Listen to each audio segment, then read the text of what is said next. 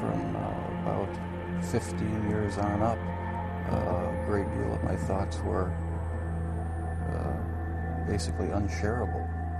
We are all evil in some form or another. Yes, I am not 100%, but I am evil. My mother was a, a sick, angry, hungry, and, and very sad woman. I hated her, but I wanted to love my mother. This is Serial Killing, a podcast. Hello again, and welcome to Serial Killing, a podcast. This is Alyssa Carroll, and I am your host and the creator of at serial underscore killing on Instagram, where we go through the life stories of serial killers to see if we might catch a glimpse of why they displayed their famous, vile, and disturbing behaviors. This week's podcast will be on Stephen Port. Stephen Port was born on February 22, 1975, in Southend on Sea in southeastern Essex in England. So, as we do, let's get into some history for that time. In 1975, the Vietnam War finally ended as communist forces took Saigon and South Vietnam surrendered. The United States then carried out, quote, Operation Baby Lift out of Vietnam, bringing orphans back to the U.S. Spanish dictator Francisco Franco, the leader of Spain at that time, died at the age of 82. He had taken over power in 1939 after his nationalist forces defeated the Republic during the Spanish Civil War. After his death, the monarchy was restored and the country returned to democracy. Also in 1975, an IRA hit squad took refuge as well as hostages in central London. They bombed the London Hilton Hotel and murdered Ross McWhirter, who was the co founder of the Guinness Book of World Records. In Morocco, the Green March, with 350,000 unarmed citizens, crossed the border into the Spanish controlled area of Western Sahara, demanding the return of the Moroccan Sahara Desert. The king of Saudi Arabia was assassinated, and the U.S. pulled out of Cambodia.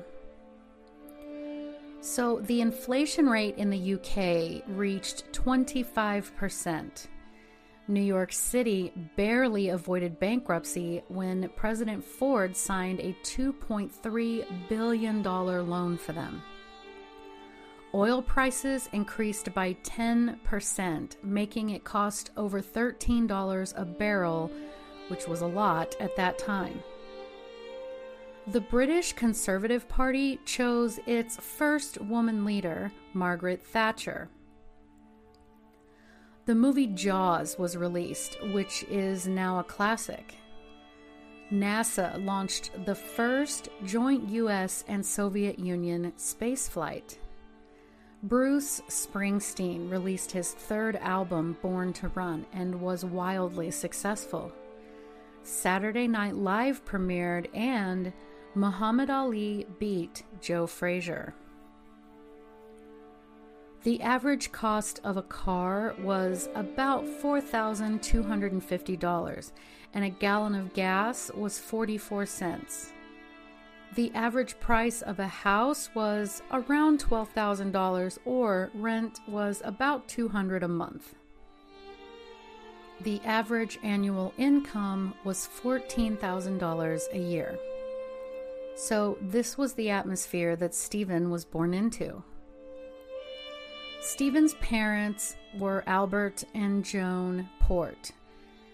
And though he was born in Southend on Sea, around the age of one, his parents moved to Dagenham, which wasn't far away.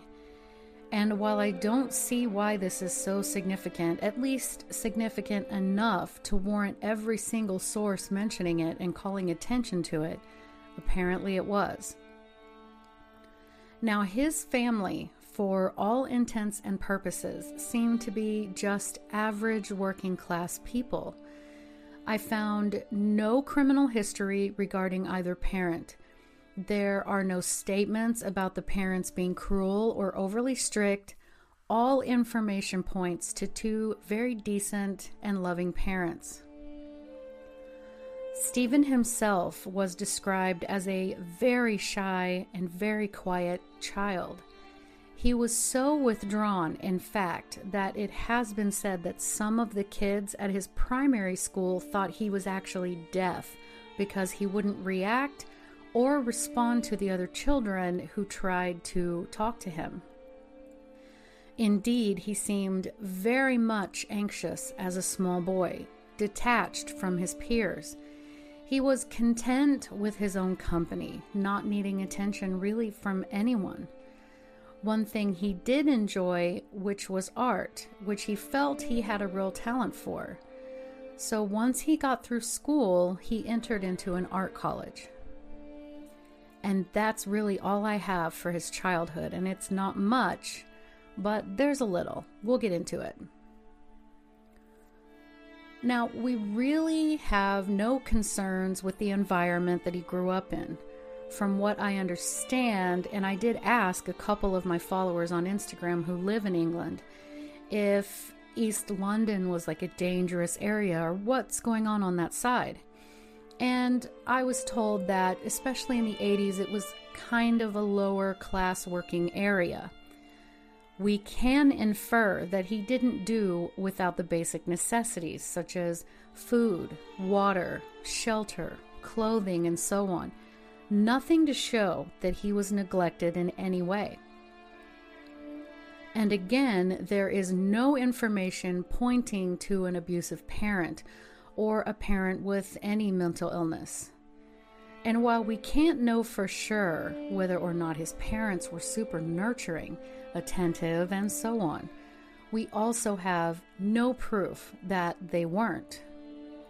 They later spoke of just how shy and backwards their son was with people, that he never, quote, spoke up. To me, this sounds like, at the very least, moderately concerned parents. There is also no reports that show he suffered from any major illness or experienced, say, any head trauma.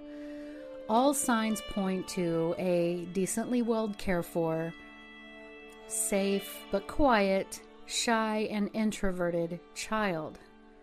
So let's take a look at that. According to the Center for Parenting Education, research has shown that 75% of individuals are categorized as extroverts. So, extroverts seek stimulation outside of themselves and prefer to be with others to get their energy. In social settings, their batteries are recharged. More often than not, their qualities are valued more than those of introverts. Consequently, extroverts receive more positive reinforcement from those around them. Now, introverts often feel out of place and as a result may need to develop extra coping skills to help them feel good about who they are. Introverts tend to need time to process their experiences and do not readily talk about what they are thinking. So, the adults in their lives may need to reach beyond the surface to discover what's going on inside their child's mind. And also, there is a very strong biological basis for where people fall on the quote extroversion to introversion spectrum. Parents or trusted adults might be able to help pull a child a bit in one direction or the other, but basically, it isn't possible to change the child from an introvert to an extrovert. It is hardwired. Introverts prefer internal thinking as a way to cope with the world and can be easily overwhelmed by sights and sounds and tend to narrow their experiences but go deeply into those areas they'd have chosen to focus on.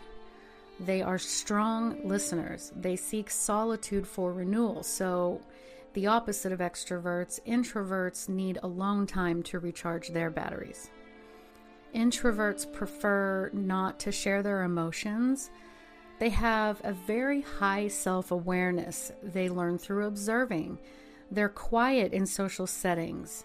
They see inner reflection as very important, and so on. I myself am an introvert. Now, reaching introverted children can be as simple as adding opportunities for creative expression throughout the day.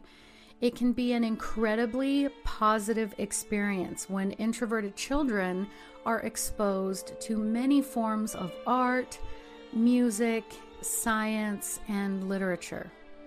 But they are sensitive to people, places, and things around them and it is crucial to observe and not exceed their threshold for outside stimulation. Not all introverts are necessarily shy, and not all of them experience social anxiety, but we see that Stephen suffered with this very much, so his needs would have been more intense than the typical introverted child. And it was also stated in a few source materials that he was very mentally immature for his age. So he actually displayed mental processing and behaviors that were quite a bit younger than his actual chronological age. So there's that. But this still isn't enough to explain his crimes. So we have decent, if not good parents who understood his personality they provided. I mean, he didn't do without anything he needed. There's no illness, no head trauma. He received a good education.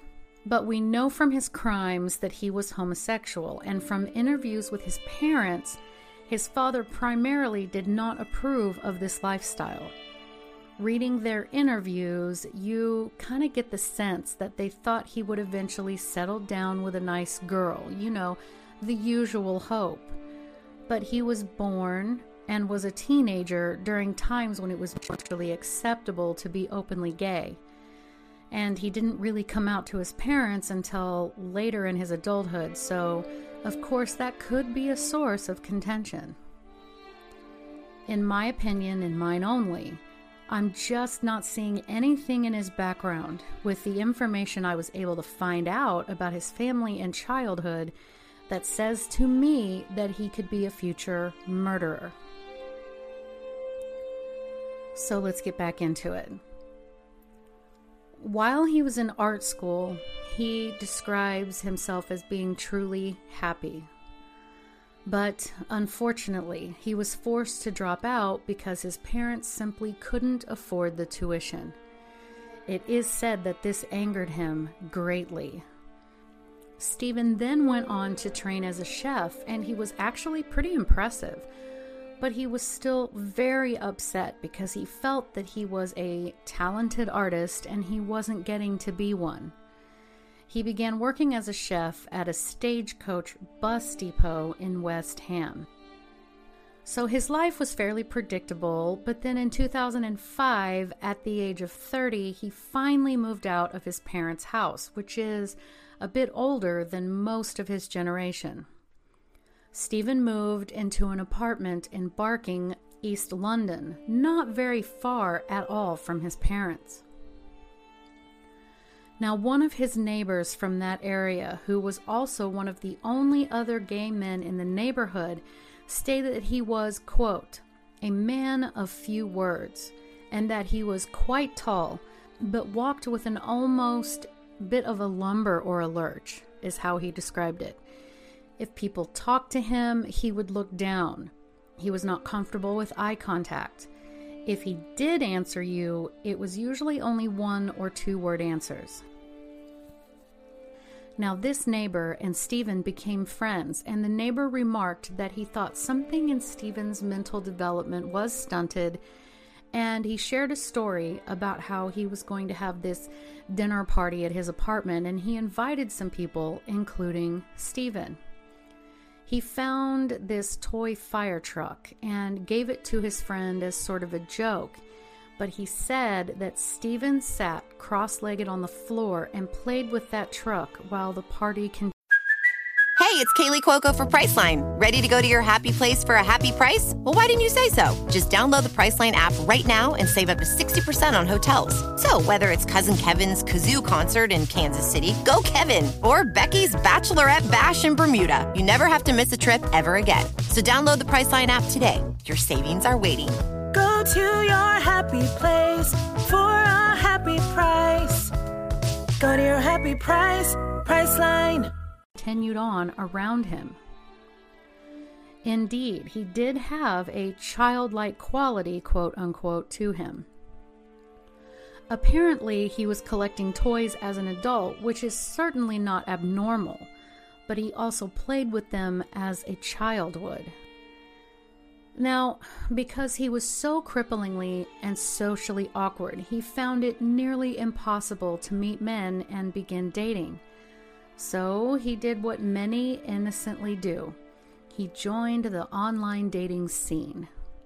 Social media was actually something that he was really excited about. The ability to interact without really having to, um, you know, interact. He joined many different social media sites, though he did sort of struggle with what to say on his profile about himself. But then again, due to that disconnect, he decided to talk himself up a bit. So, on his Facebook, as an example, which by the way is not there anymore, I looked, he said he had studied at the University of Oxford. He said that he was a formal naval flight officer for Her Majesty's Royal Navy and that he was a special needs catering teacher at Westminster Kingsway College at King's Cross. Of course, none of this was true. And experts believe he was trying on a few different identities, if you will. He posted tons of selfies, and it was obvious that he did take care of himself. He was, in fact, tall, long, and lean, often taking mirror selfies with no shirt on. Some selfies were naked. But Stephen wasn't using current photos of himself. He was actually using some from when he was a little bit younger. And he was also starting to lose his hair, so he took to wearing these blonde toupees to cover it because he was highly insecure. But he did advertise the attractive side of himself, as, I mean, let's admit it, most of us do. And because of this, his neighbor reported that it was not entirely unusual to see a different young man at Stephen's apartment nearly every day. His neighbor and friend noted that Stephen was attracted to men noticeably younger than he, and especially to younger men who were more vulnerable, small, perhaps more feminine. But what Stephen really craved, aside from all of that, was ultimate control. The young men he dated said that he was quite manipulative and degrading toward them, that he was argumentative and all around mentally abusive. Once Stephen was fully into the dating scene, he began to take it even further and was attending and throwing these drug fueled sex parties. One of his friends came to his apartment one day and noticed that on Stephen's coffee table was this really large, kind of transparent container filled with these little bottles containing some liquid drug, as well as baggies of white powder that the friend assumed was cocaine or something like that. He stated after that he began distancing himself from Stephen, and they weren't really very close friends after. With each new boyfriend that he acquired, the aggression and sometimes violence escalated fueled by the drugs he was habitually taking.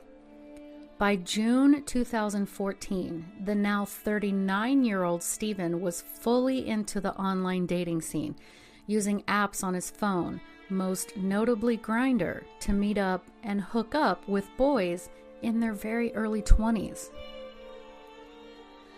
A later search of his computer showed his search history, which was quite telling.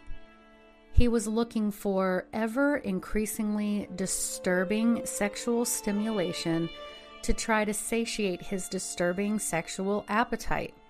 He watched what sources state were pornographic videos of older, bigger men mock raping younger, much smaller men. Then, when that wasn't enough, he began to make his own home movies in much the same fashion by luring young men to his apartment, drugging them, and then raping them. Then, on June 15, 2014, Stephen contacted 23 year old fashion student Anthony Walgate through a male escort service website and offered Anthony 800 pounds to spend the night with him.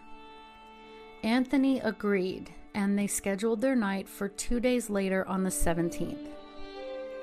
On June 19th, Anthony's dead body was found just outside of Stephen's apartment. But it was Stephen himself that called the police. He said, quote, There's a young boy. Looks like he's collapsed outside. Looks like he collapsed or had a seizure or something, or he's just drunk. Unquote.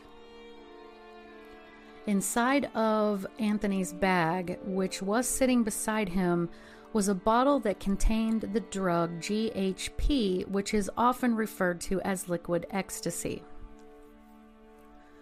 So, for those that aren't familiar, ecstasy is a drug that is usually distributed amongst young adults at bars, parties, clubs, all night raves. The liquid form is usually put into alcoholic drinks, and it causes the person under the influence to experience euphoria, increased sex drive, and a sense of tranquility. But it can also cause sweating, nausea, hallucinations, amnesia, loss of consciousness, coma, and death.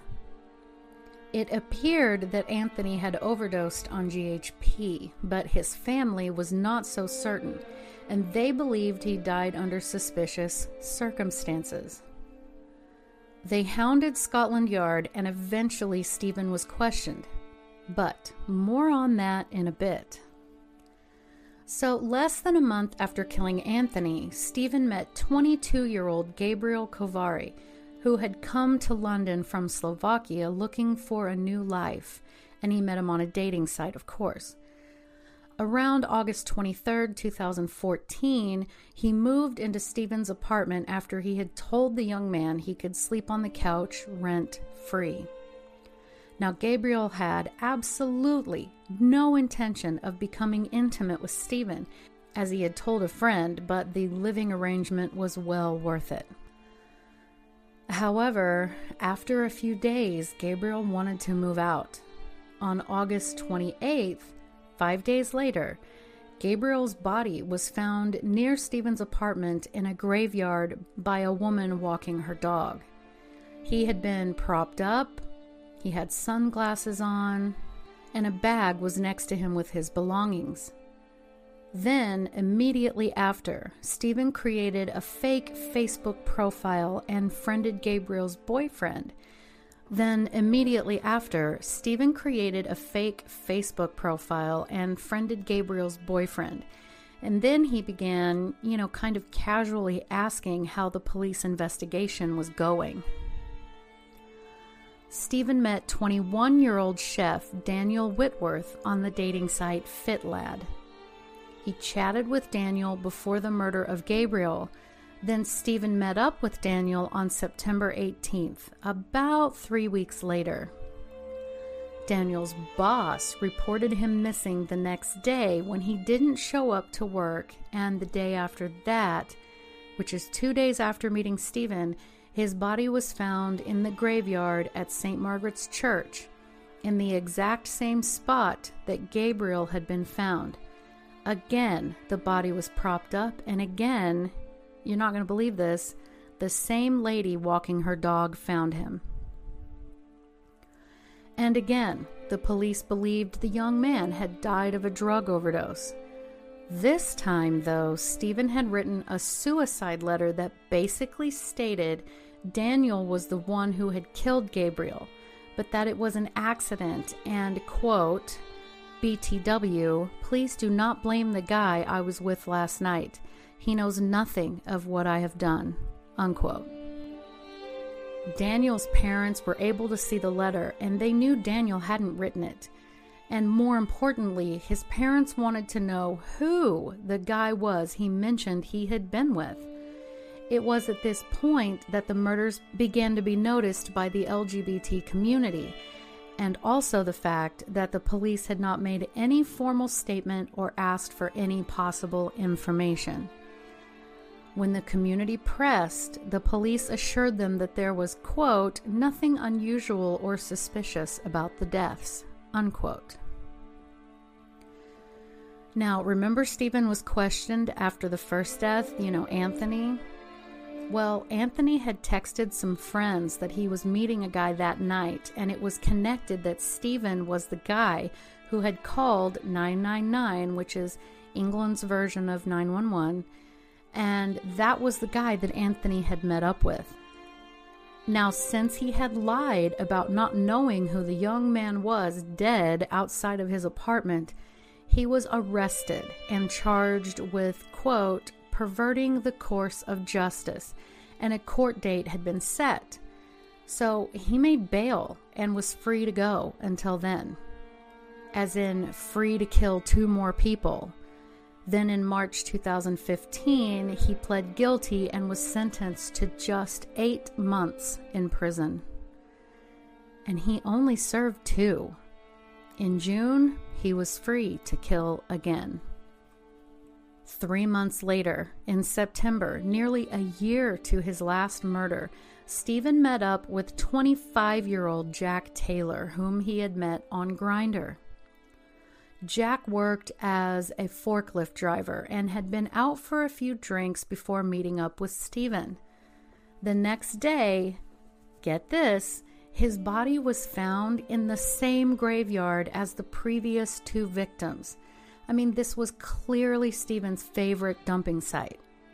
Yet another drug overdose, of course, but this time, Jack's family insisted on seeing any security footage from any local cameras in the area where Jack was last seen that might show them what had happened. The footage showed Jack meeting up with Stephen Port at Barking Station, heading over to Stephen's apartment. Then, in just under five hours of meeting Jack, Stephen had blocked his Grindr account, thus believing he had hidden his and Jack's connection. The police shared the image from the footage, and the now 40 year old Stephen was recognized. On October 15th, 2015, he was arrested for all four murders. During a search of his apartment, they investigated his laptop where they found this, you know, very disturbing search history, as well as videos of him raping unconscious young men. After the investigation, he was charged with eight additional rapes stemming back in 2012 until the court hearing. He pled not guilty, but was ultimately convicted of 22 offenses against 11 men, which included the four murders. He was sentenced to life in prison with no possibility of parole. Since then, the police are investigating other mysterious deaths involving similar circumstances, and it is currently still ongoing. And an interesting tidbit of information Stephen starred in a British show called Celebrity Master Chef, cooking alongside singer J.B. Gill and actress Emma Barton in 2014. He was wearing his blonde toupee and dressed in the crisp white chef's clothing that we're all familiar with. He would have starred in this sometime during his murders.